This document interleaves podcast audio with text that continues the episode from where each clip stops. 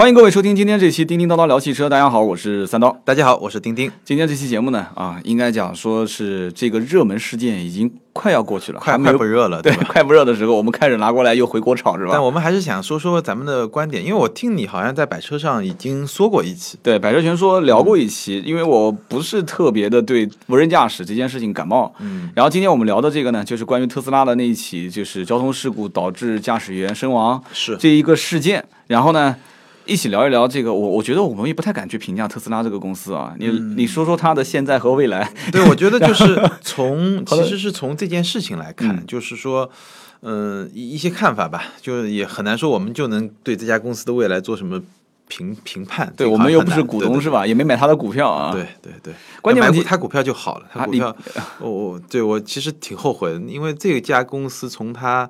因为我开过他发的所有车，从嗯最早的那个 Roadster，、就那个用莲花的壳做的那个小跑车，然后到 Model S，到 Model X，嗯，就从那就从几年前吧，就一直挺、挺关注这家公司，但是没买股票，没买股票如果买了就发了是吧？对它上市时候印象很深，十七块多一点，现在呢？然后第一天是涨到了二十二块还是多少？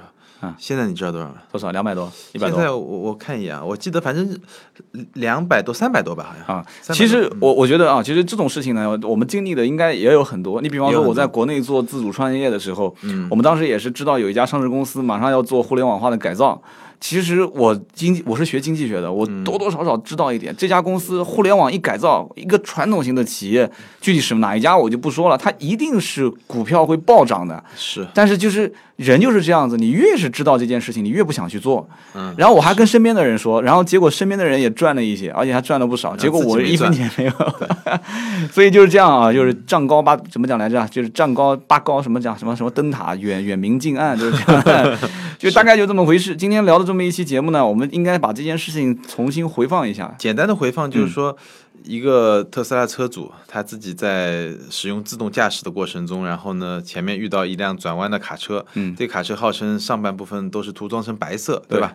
然后他就自动驾驶系统就没有识别出来嘛，然后就发生了一个事故，也是刹车都没有踩，直接撞上去了。就直接就撞上去了，就从下面穿过去了嘛。然后也是首起的这个自动驾驶导致的有人身亡的这么一个一个事故，还是挺挺惨痛的。那这个有人说法是说是当成蓝天白云的白云了啊，还有人说是当成了路标，就是路牌了。这到底嗯反正各种说法都有。那现在最新的调查的结果呢？比如说还说这个人就这个司机嘛，这个司机首先可以确认他肯定是个特斯拉的忠粉。嗯第二呢，当时他肯定是没有控制车辆。嗯，他是在看那个《哈利波特》看看对，号称是在看一个《哈利波特》。那最近呢，好像也找到一些证据证明他可能当时正好是在看一些，就是肯定是专注在看看片子，没有、嗯没有去管这个东西。嗯，那大概呢就是就这么一个很简单的事件。我觉得这个事件炒的也很多了。我看网上的观点呢，就是，呃，有因此就是质疑自动驾驶的这个东西，嗯但我觉得大部分的质疑其实集中在一点，就是说，当这个技术还没有成熟的时候，我们是不是应该把它推向市场？对嗯那这个我们待会儿会聊，我们先放一放。好，那好，那另外一个呢，也有支持他的。那支持他的呢，可能我们也可以聊，因为我觉得我总我先亮个态度。总的来说，我觉得这个不存在支持不支持，这个就是大势所趋。对那还是支持嘛？对对对，对我们可以一一点点往下讲。嗯那首先呢，我大概讲一下，就是自动驾驶啊，我们其实讲过很多次，但我们可能还没有很细致的去讲。现在行业内对自动驾驶的分级大概是分五级，嗯，就一个比较公认的一个标准，从 level 的零就零级到一级、二级、三级、四级。那所谓的零级呢，就是指一些高级辅助驾驶的功能，比如说我们现在很多车上都有的，呃，车道偏离啊、前碰撞的，它不是纠正，它是预警。嗯，预警这个属于零级。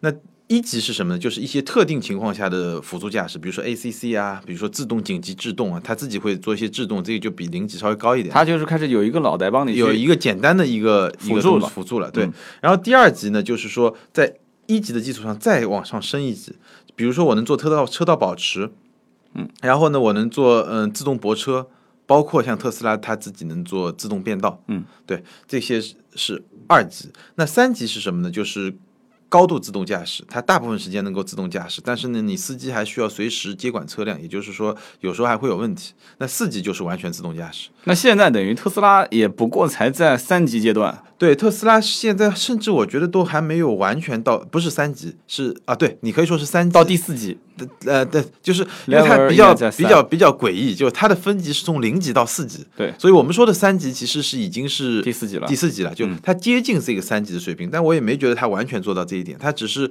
比较接近这么一个三级的这么一个水平。是的，那也就是说到四级来临以之前，其实人还是一个自动驾驶的一个掌控者。是的，对，那这个我们先把这个基本的一个事事实放在这儿。好那我们再简单稍微插播一下，其实自动驾驶有两条路线。嗯，一条路线呢，就是我在现有的车辆基础上，我不断加设施。我加一个摄像头，加一些雷达，加一些自己控制的功能，包括包括我们上一期讲那个沃尔沃，对吧？沃尔沃 S 九零也也也做了一些升级，因为它原来是一个车道偏离辅助，就是我车开到要压线的时候，它把它扭过来。但现在呢，就是跟特斯拉一样，就车道保持我不断的监控两边的一条线，然后把它保持在车道中就间，让你不要去压线。呃，就是根本就不会去压线，是的这个这个体验会更好。是的，那第一种路线就是我不断的把这些技术加进去、加进去、加进去、加进去，最终实现一个无人驾驶驶。，嗯，那还有第二种技术路线，我觉得第二种技术路线，嗯、它当然想的更好。比如说，我是通过车和车之间、车和基础设设施之间直接进行一些信息的交流。对，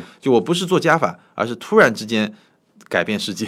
但我觉得从现实的商业模式来说，第一种路线可能更靠谱一点，因为第二种路线，除非就是说基础设施的改造量太大。对，第二种路线是什么路线呢？就是说，今天人类没有了，明天上帝造了一个人类，把这些系统直接放进去。哎，你还别说啊，我给你提一个，就是最近看到的新闻，就是在全国有一些试点的停车场，我不知道你看到新闻没有？嗯，它有一种全新的停车模式是全自动的，啊，车子开进来，底下有一个就有一点像仓库里面移位的那种像插机一样的，嗯，车子直接开就跟我们原来立体式车库差不多，只不过它更全面一点。对，然后你车子只要一开进来，什么都不用管了，嗯然后插机直接下到你的底盘下面，把你车子升起来，升完之后，这个车子就会由这个像机器人一样的这种一个小托盘，嗯。就开始把你的车子滋滋滋滋滋，然后给你移到那个车位里面，然后这个也挺好。没错，这个就特别像我刚才说第二种模式，但问题在于什么？你要把全社会都改造成这种模式，就你重新造一个停车库没问题，嗯，但如果你要让现在有的所有基础设施突然某一天都匹配到你的这个东西，我觉得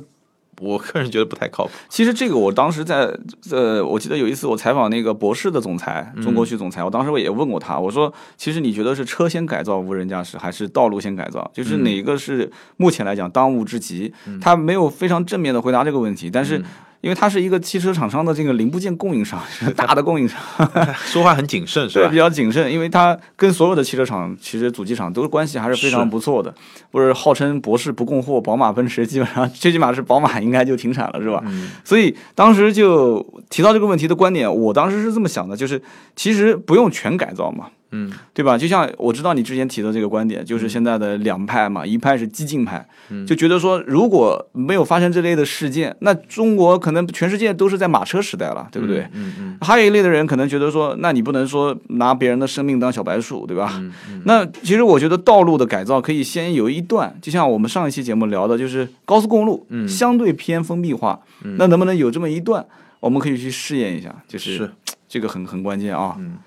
好，然后我们说第二个呢，就是我的一个基本的观点，就是嗯辅助驾驶也好，自动驾驶也好，它一定是能够减少就是一些交通事故，嗯但是你指望它来消灭事故，我觉得这个是两个概念，嗯，就挺难的，因为呃，特斯拉自己的说法是什么呢？就是说它的这个自动驾驶系统在呃试验了两亿公里。嗯，出了第一个致命车祸，对而而美国高速公路大概平均发生致命车祸是一点五亿公里，啊，我看到这个数据我看到这个数据了，对吧？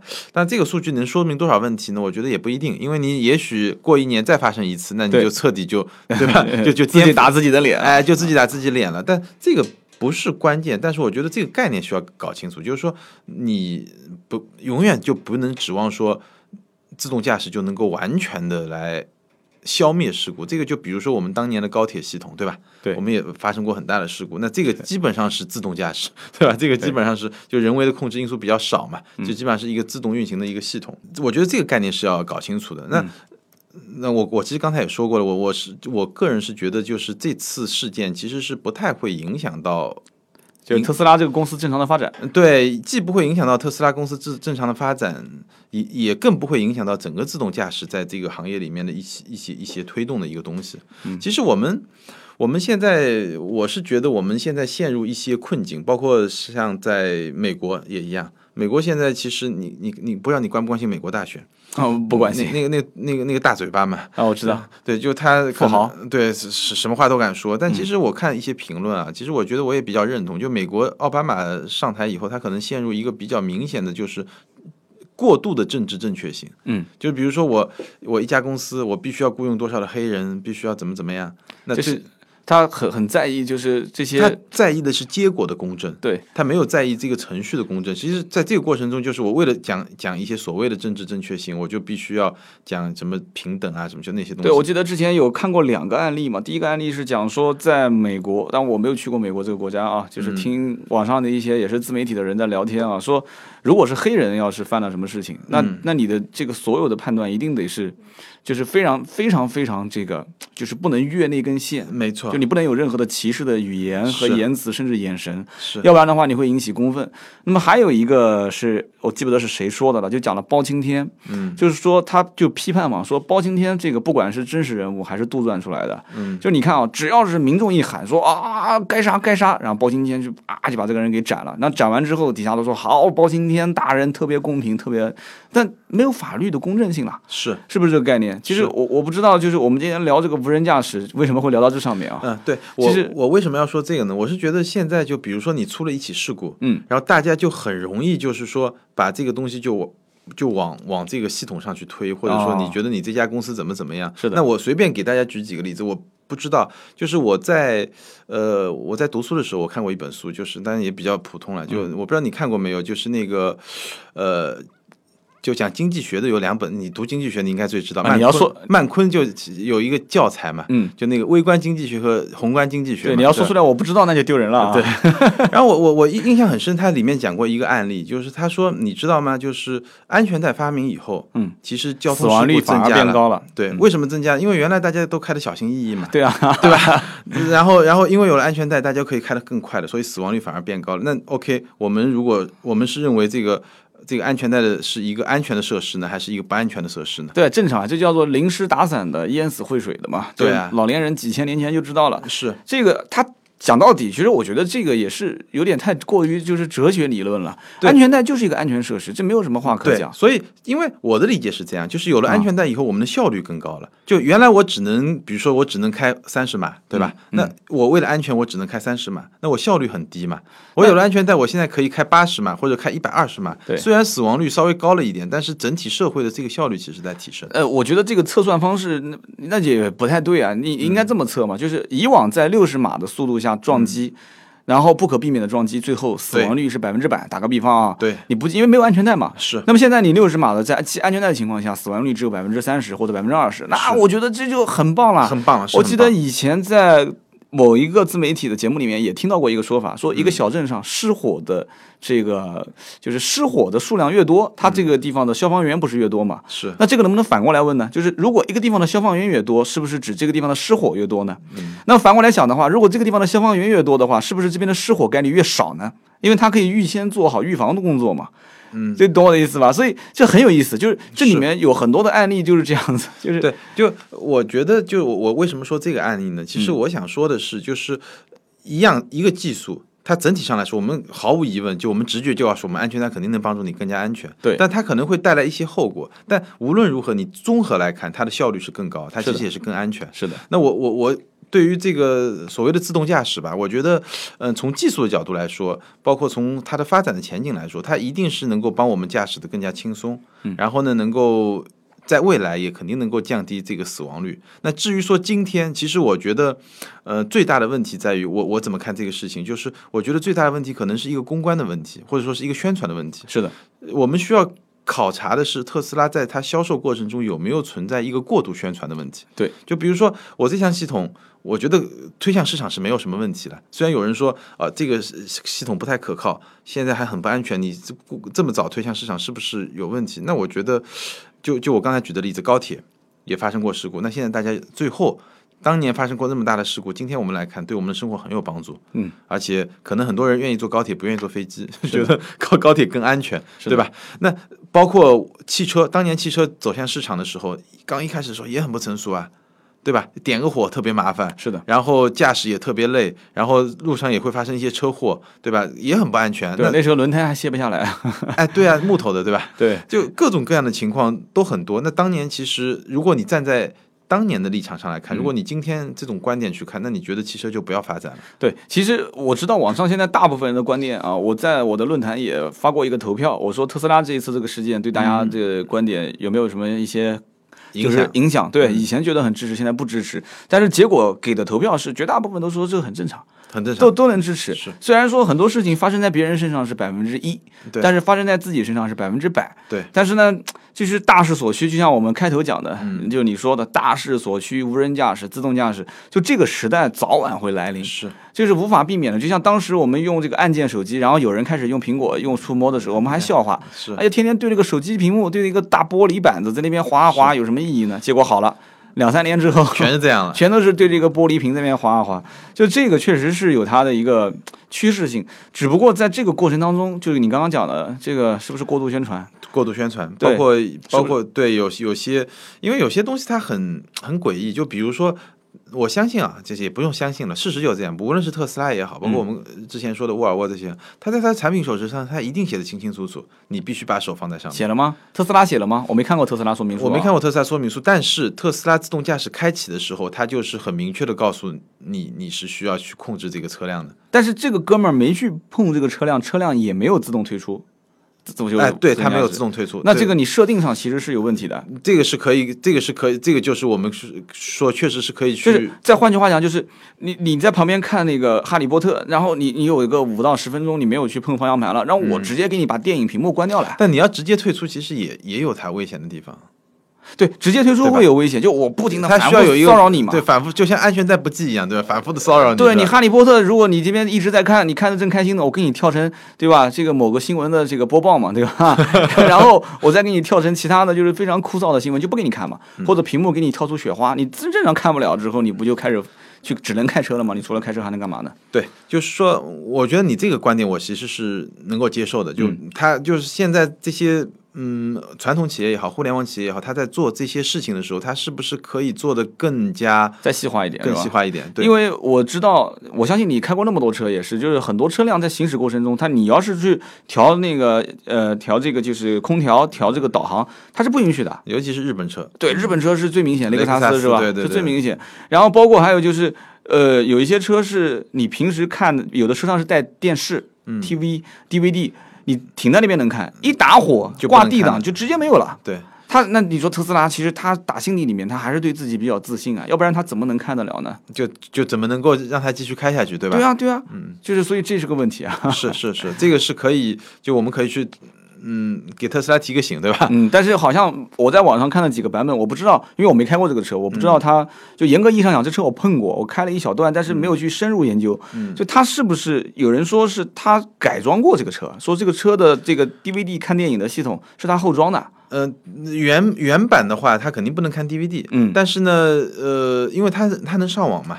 你说是不是通过网络这些东西来在线看？在线来看，我倒是没试过啊。我听懂了。嗯，但是你只要是开的过程中能看，这是可以确定的，是这意思吧？是是是。好好。然后，而且开的过程中，他也他也没说，我我至少我看到报道也没说用那块大屏看。哦，说不定用手机在看。对对，你说不定自己有个什么，我不知道啊。这个这个这个这个不是很确定，就很难去推断啊。对，它是一个什么样的情况，这个比较难去推断。就是这一次的这个事件，其实我一直觉得啊，就全中国或者全世界出一个车祸的概率都很高啊，可能每一秒钟都有全世界各地在出很多起车祸。这个事件为什么会有这么大的反响？一个就是无人驾驶，还有其他的一些原因吗？我觉得主要就是无人驾驶，主要就是因为这个太热，无论是从投资角度，还是各个厂家，就包括传统的企业，包括像特斯拉这种相对比较新的企业，这种投发研发的力度其实都是特别大。你说这里面有没有一些唱空的角色？就是我特别希望无人驾驶这件事情黄了，我特别希望特斯拉这件事情倒了，黄了，其实没什么人得到好处啊。倒也是啊。对吧？就你做成了，一大堆人就赚大钱了。但是你说黄了，谁谁谁能受益呢我我？比较是属于阴谋论的这个 患者，阴谋啊论患者，就是我在想有没有人会唱空特斯拉的股票，有些人特别是希望竞争对手会倒掉或者是怎样。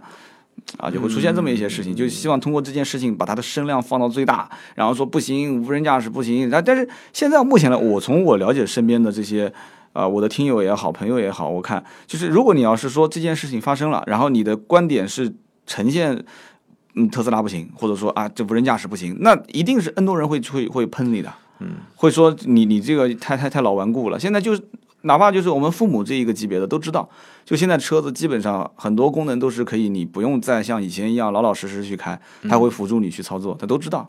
嗯，啊、大致上就这样。哎，你觉得对于未来的话，特斯拉这种公司，甚至将来还有可能会有一些什么新公司继续投入到这种啊无人驾驶、其实很多，就包括中国啊，就是我们数得上来的，就是像这种新能乐视新能源车公司啊，包括 类似于互联网公司啊，对不对啊？包括类似于讲讲无人驾驶这种公司，都能可能有个十家十来家，有有些你不太知道的，可能就更多。只是代工了国内的像什么乐视啊，嗯，对吧？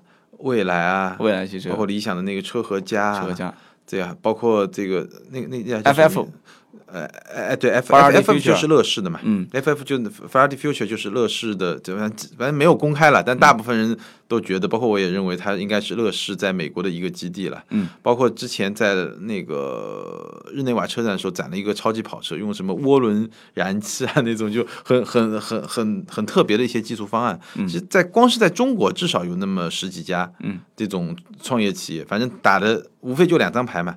要么就是新能源电动，要么就是自动驾驶，要么就是两者结合在一起，差不多是这么一种情况。这件事情其实对特斯拉将来的一个发展，你觉得影响大不大？呃，我觉得不是特别大，短期来说不好说，因为嗯短期你最终它是一个什么样的结局？他会被强制召回吗？我觉得强制召回对特斯拉来说召回不是什么问题啊。对我它可以 OTA 嘛，就空中在线升级嘛。无无非比如说我把这个程序升升个级，就像你说的，我设置一个条件，你两个方两个手放在方向盘上，必须比如说半分钟如果没有了，我就提醒你一下，或者提醒不行我就退出了，对吧？对这是最糟糕的结局了。但这个召这个召回程序升级对他来说。没有什么影响，没有什么影响，成本也还可控。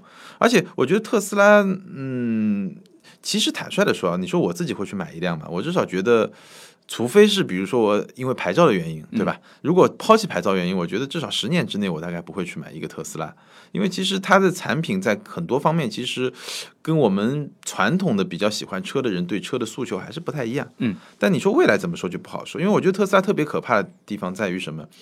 就特有关特斯拉的坏消息啊，从来就没有间断过。嗯，就比如说除了这个呃自动驾驶导致一个致死的事故之外，嗯，我觉得对他来说更糟糕的一个坏消息是 Model 三。就我们知道它马上要是量产的那个宝马三系的竞争对手叫 Model 三嘛，而且很便宜。很便宜，对吧？那个车，反正我看到很多供应商的各种消息啊，基本铁定会跳票。你指的跳票是跳票不是说没有嗯延迟，延迟啊延迟，对，肯定会延迟。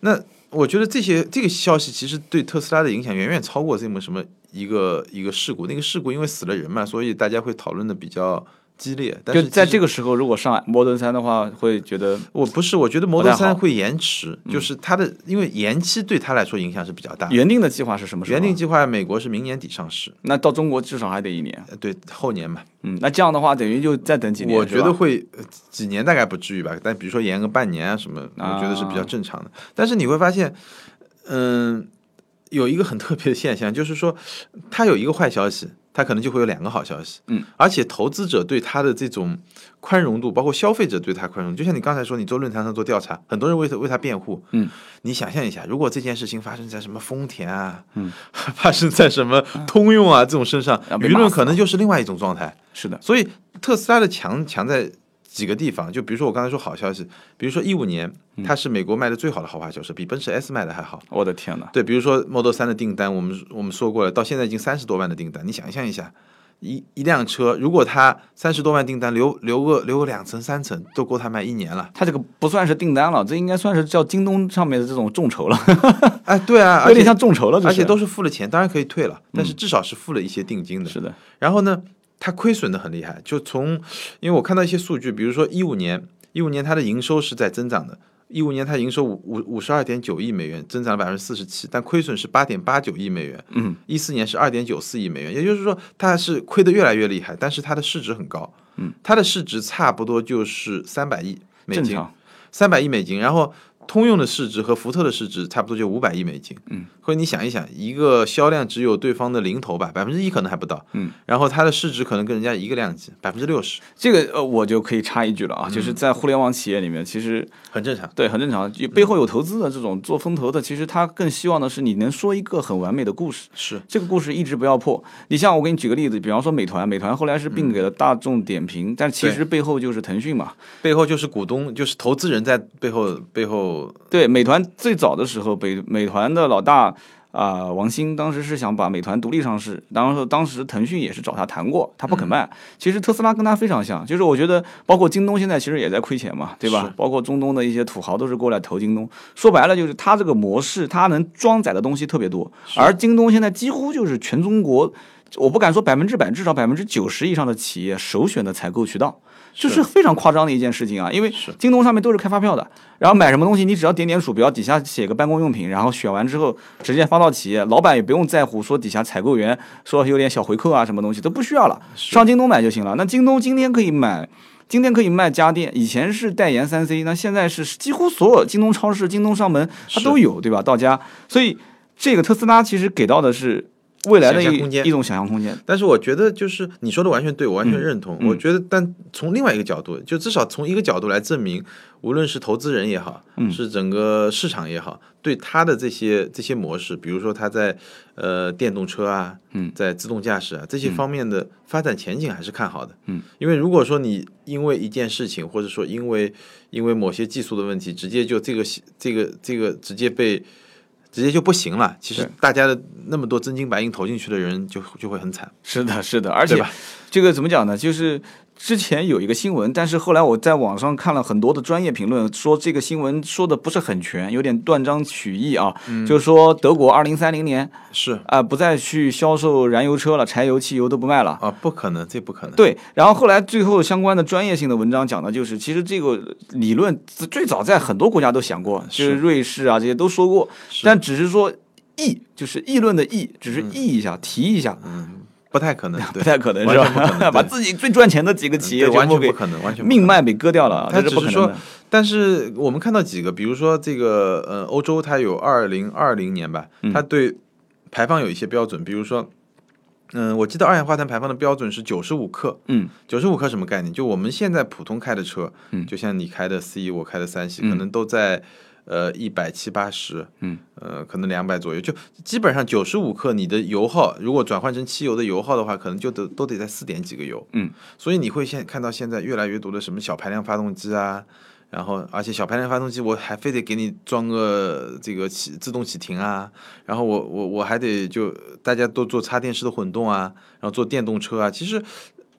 是是有一些法律上的，就是法规上的、政策上的一些引导，包括中国也是，中国好像提出的是五升油吧，我印象中，到二零二零年提出这些，我觉得都都是有一些，就实际操作层面上来讲的话，还是有区别的。我可以做到的是吧？啊，我给你举个例子啊，但是这个例子不知道跟刚刚我们聊的话题相不相干啊？前段时间一个兄弟他跟我说要买一辆柴油车，嗯，就是也不是叫柴油车，就是便宜一点的二手七座车，然后看到了瑞风，瑞风以前有几款啊，然后带涡轮的这个柴油车，但是后来发现南京这边的。这个车呢，不能调到外地去上牌，嗯，是，甚至于南京的车子现在要求是，就在全国算走的比较极端的，嗯，就是柴油车国二，汽油车国一，就是黄标车不能上路，对，上路就被罚，你你就是直接退牌，大部分的区域是不给开的，嗯，然后同时就更不用说这个了，就是它是强制报废嘛，是强制报废，所以所以就很麻烦，那你要买这个车就是黑户。你要是不买呢，这车又车况又很好，但是这些车很多都是在国外还在路上跑的，嗯，所以所以就很头疼这件事情。是，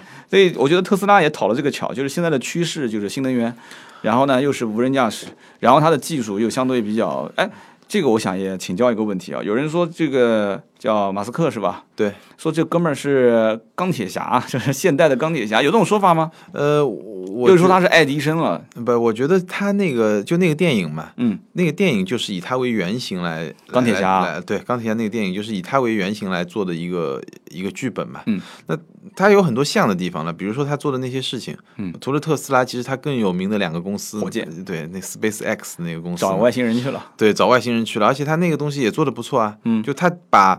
就美国就 NASA 嘛，NASA 之前就 NASA，你要知道他们做一个火箭就是成本是极高的，嗯，我知道。然后他把它的运输成本降低了一个量级，我的天呐，就是可能原来是我忘了具体数字，可能原来。一次几亿美金，他可能就一次几千万，嗯，就就差不多是这么一个概念。然后他在做一个可回收的东西，试验了很多失败，但最近好像成功过一次。就是到了一个小岛上面的一个基地上，那个火箭直接落到那个点上，是吧？不是不是，它就是呃，火箭发射出去以后，一般来说就结束了啊，就没用了，一次性的。那他呢，就是把那个东西有一部分有一部分就是就又回来了嘛，回收回收，而且在海上哎，正好掉到他平台上嘛。对对对。然后后来我看到网上评论是指说，这相当于是在大海里面哦。相当于是在什么叫大海里面，还是在空气中打一只蚊子的苍蝇腿，大概就这个概念，是就是非常精准，非常精准。对，那这这个人为什么能牛到牛逼到这种程度呢？是，就是我觉得这这为什么能牛逼，我也不知道，但是确实现在评价很高，尤其是很多人会觉得他可能比乔布斯还厉害。还有一个公司呢，一个 Space X，还有一个一个公司怎么说呢？嗯，他在做那个，你你听到过一个新闻嘛？就是他在做一个，呃，像也是一个交通工具啊，就是一个超级速度快的一个，我大概听说了一个一个一个一个交通工具，也是在封闭式的道路，哎，在封闭式的轨道里面，一千多公里每小时，对对对对对，超超级夸张的一个一个项目，一千多公里一小每小时的话，那基本上我，但但我不知道那个是不是独立的公司啊？那个可能就是一个一个一个比较重要的一个项目。那我们到新疆基本上两个小时就到，对，反正有有一些有一些设想吧，当然。嗯。因为你知道，他最早是做 PayPal 嘛，嗯，就就那个就我们的苹果支付，对，就我们的支付宝的一些一一些业务，后来卖掉，然后做一些这个东西，所以，呃。总的来说是一个工程人才，就是在工程上特别强，然后慢慢的去做这些东西。那基本上我们今天聊这个话题，到最后也没有什么结论可以得出来了，因为趋势就是趋势。对，我觉得就是说，嗯，这个可能也没什么太大的争议可以说，就是无人驾驶，就你自动驾驶一定是一定是未来，就基本上，而且我觉得现在其实所有的车厂其实都都认识到这个未来。我记得我提过一次，像宝马，比如说他把 I 部门的。呃，原来 i 三 i 八嘛 i 部门的这个发展重心从新能源车转移到自动驾驶，其实我觉得几乎所有的就这是一个共识。嗯，还有一个共识，我们找机会可以专门聊一下。就，呃，我我我观察下来，现在车厂啊有几个共识：第一个，发展新能源车是共识；第二，发展自动驾驶是共识；第三个，汽车共享，这是一个共识。将来的车不一定只属于你自己啊，还属于全社会。为为什么我这么认为呢？你去看通用、丰田、大众。反正基本上这些大的都或都收购了什么，包括苹果，嗯，都收购了一些像 Uber，嗯，滴滴，包括国外还有一个 Uber 的竞争对手叫 Lyft 是吧？Lyft，Lyft，对，就这些公司他们都收购了好多股份，嗯，就比基本上都百分之二十、百分之三十，就就这些传统的车厂都是都去把这些创业企业，因为它传统车厂还是有钱嘛，是的，反正也看不懂，反正我先收了再说，我先我先站上这个船，包括 App 苹果不是也收了滴滴的股份嘛？对，就是说只要是在。老百姓都用的这样的一些普及化的软件的端口，我把这个入口得卡死。对，就是跟出行有关的这个端口，我一定要卡死，一定要卡死。现在在国内，BAT 基本上，当然京东有人说他们现在要想代替百度的位置啊，就是说在这个口子，其实只要是老百姓息息相关的，你比方说像美团啊，像饿了么，或者是像你现在用的一些软件，基本上大家普遍转载量都有的。对，那这个公司一定背后是有 BAT 的投资，没错。那么在国外其实也是一样，国外也一样，这些车厂，我我。我一方面做自己的车，但是我另外一方面，我一定要把这些入口都，他也他也不能说是卡死，但至少我要占一杯羹。那以后我再做转型，再做这种。各种比如说合作啊、融合啊，就比较方便一点。对，狡兔三穴嘛，这个词不知道用的好不好，对不对？行啊，我们今天聊了这么多，就是聊聊跟特斯拉的上一次这个致命的事故有关的一些啊，去展开讲一些跟特斯拉有关的一些事情，希望大家喜欢。那么今天这期节目就到这里，希望大家如果对这期节目里面的观点啊，各方面展开讨论的话，可以到啊新浪微博，新浪微博的话，钉钉是名车志钉钉，对，三刀的是百车全说三刀，然后同样啊，就是我们最近也是有机会，我们做个订。阅号吧。到时候，因为现在关键问题是微博不一定人人都在用，但是你可以去看一看啊，是可以上 PC 端去看一看，给我们留言啊，就麻烦你们去注册一下，如果没有的话。另外就是一样的啊，我们现在在做直播，就哪一天你要是直播，你也可以把你的房间说说嘛，反正我我做的比较少，我可以到你那儿客串客串一下。对我现在在斗鱼上做直播啊，五零五二四七，有时间可以关注一下不迷路。好，今天这期节目就到这里，我们下一期接着聊，再见，拜拜。